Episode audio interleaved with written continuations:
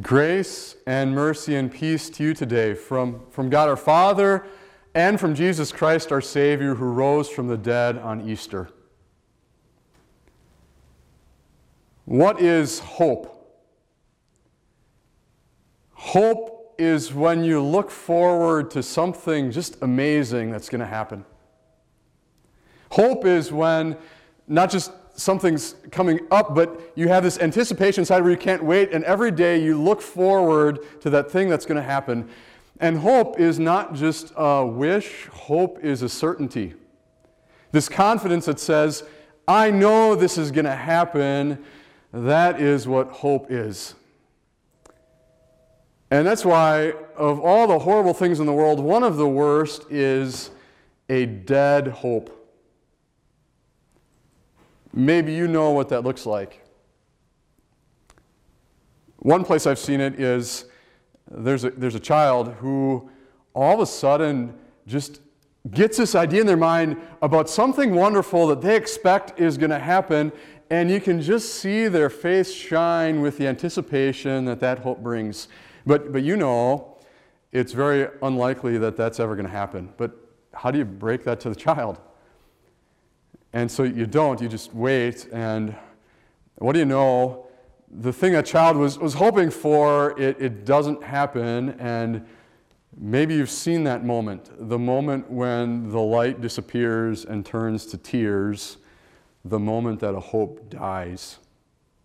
But that's not just kids. Maybe as an adult, you've experienced the adult versions of that. A hope you had of something that you were going to accomplish in life, a hope that someone was going to love you, a hope that everything was going to go this way in life, and so you poured your heart and soul and everything into this, only to find out that hope didn't happen and that hope died.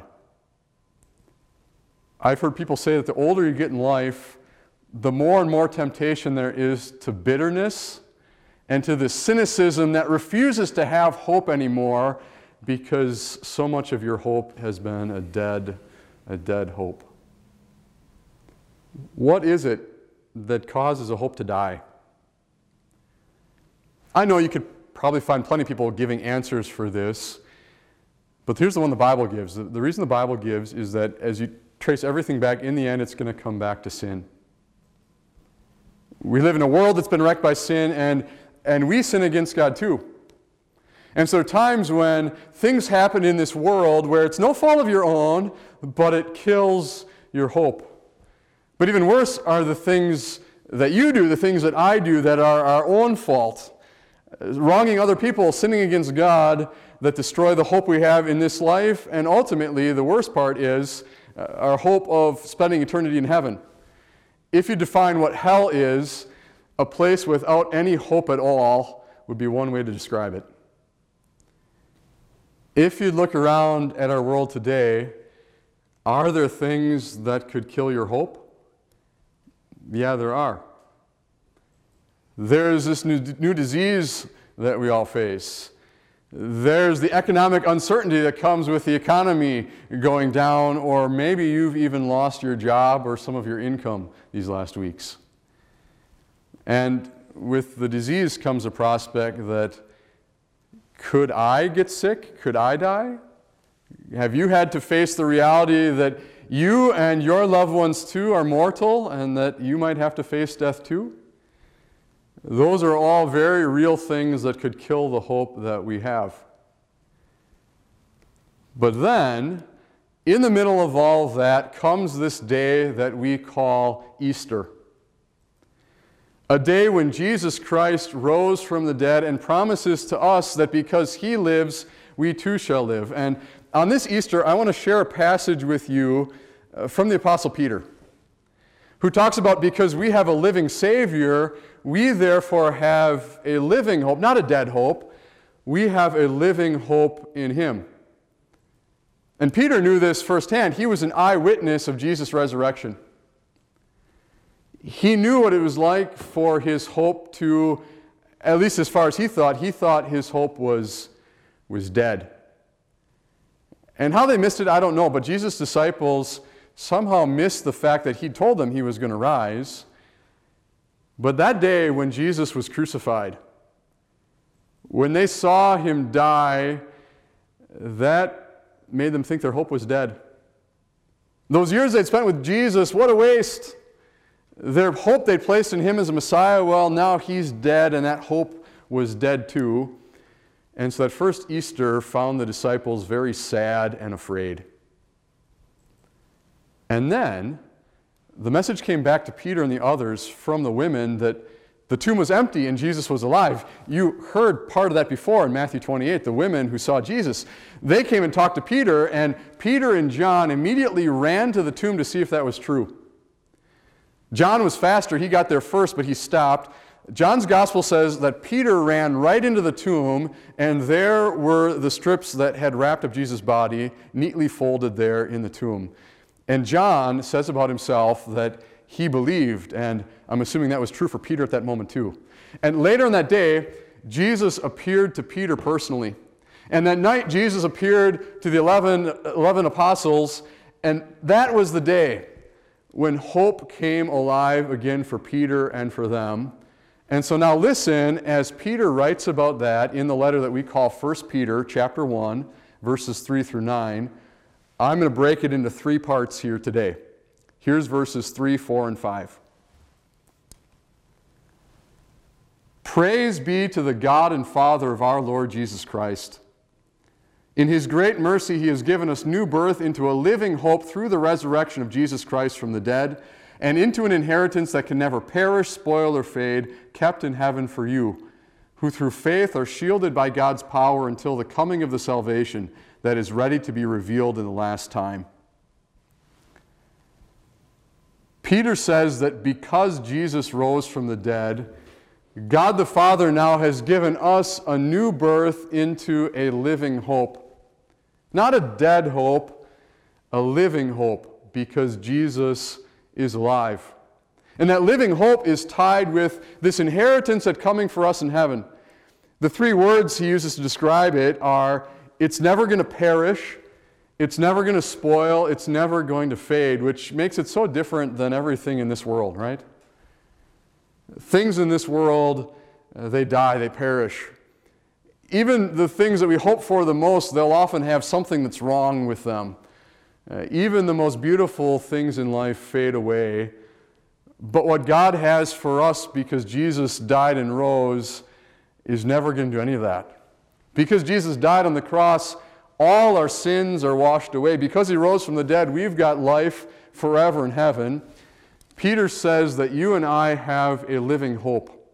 And now in faith, we cling to that. And Peter says that the faith we have is like a shield. And we're going to need a shield because Peter says faith then, this living hope we have in Jesus, is going to get us through some really hard times in life. Let me keep going. Here's verses 6 and 7. In this you greatly rejoice, though now for a little while you may have had to suffer grief in all kinds of trials. These have come so that your faith, of greater worth than gold, which perishes even though refined by fire, may be proved genuine and may result in praise, glory, and honor when Jesus Christ is revealed. The hope, this living hope that we have, it's not a hope that every day in life is going to be perfect. That's coming in heaven someday. No, Peter says you and I are going to have trials. He says many kinds of trials. The context that he was writing to, these people, after the time of Jesus, it wasn't coronavirus back then, it was persecution. That because of their faith, they were going to suffer hardship. But Peter says many kinds of trials. There's the persecution kind, there is everything we face right now with a disease, with economic uncertainty. All those things are going to be trials in life, but Peter says you'll have to endure them for a little while, which puts it all into perspective. If you look back from, once we get to heaven, looking back from the perspective of eternity, even something that lasted a month is going to seem so short. Something that lasts a year, even if there's a trial that you've had to face your whole lifetime, Peter says, don't give up. This is short compared to what God has in store for you in heaven. And then Peter talks about why God allows trials into our lives. If you'd read the whole Bible, you'd see there are a number of different things God can use trials for our good. Peter says that here, God allows those trials to come so that they prove that our faith is genuine. And then he compares our faith with gold. Gold that goes through fire to be melted down and refined to show how pure it is.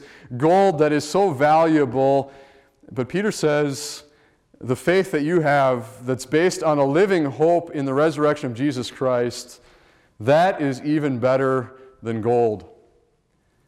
Can God use these trials in life to refine you and your faith?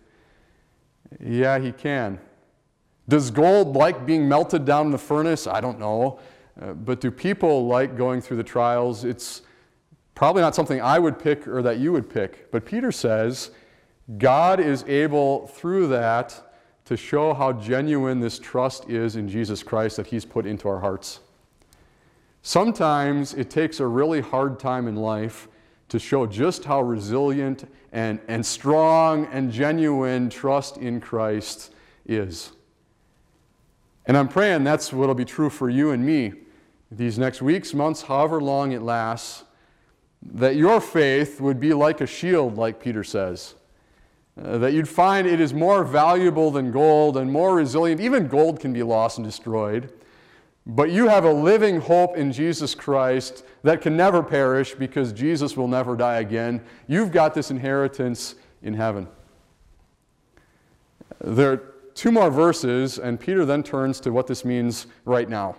Because heaven, that, who knows, maybe that's today or tomorrow for me or you. Maybe it's another half a lifetime away, but Peter says this also means something for you and me right now. He wrote this.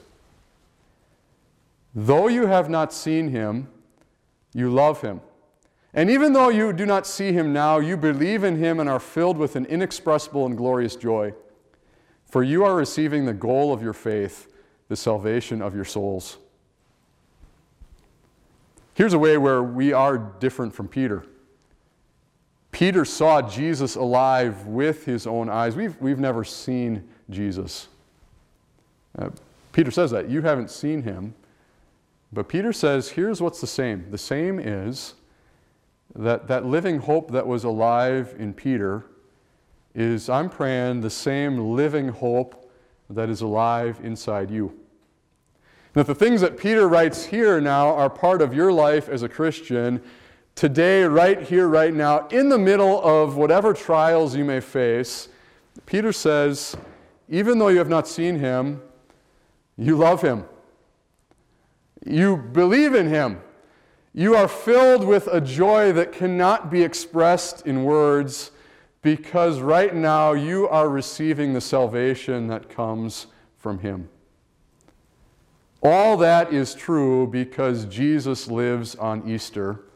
And my prayer for you today is that God would give you that living hope. Amen.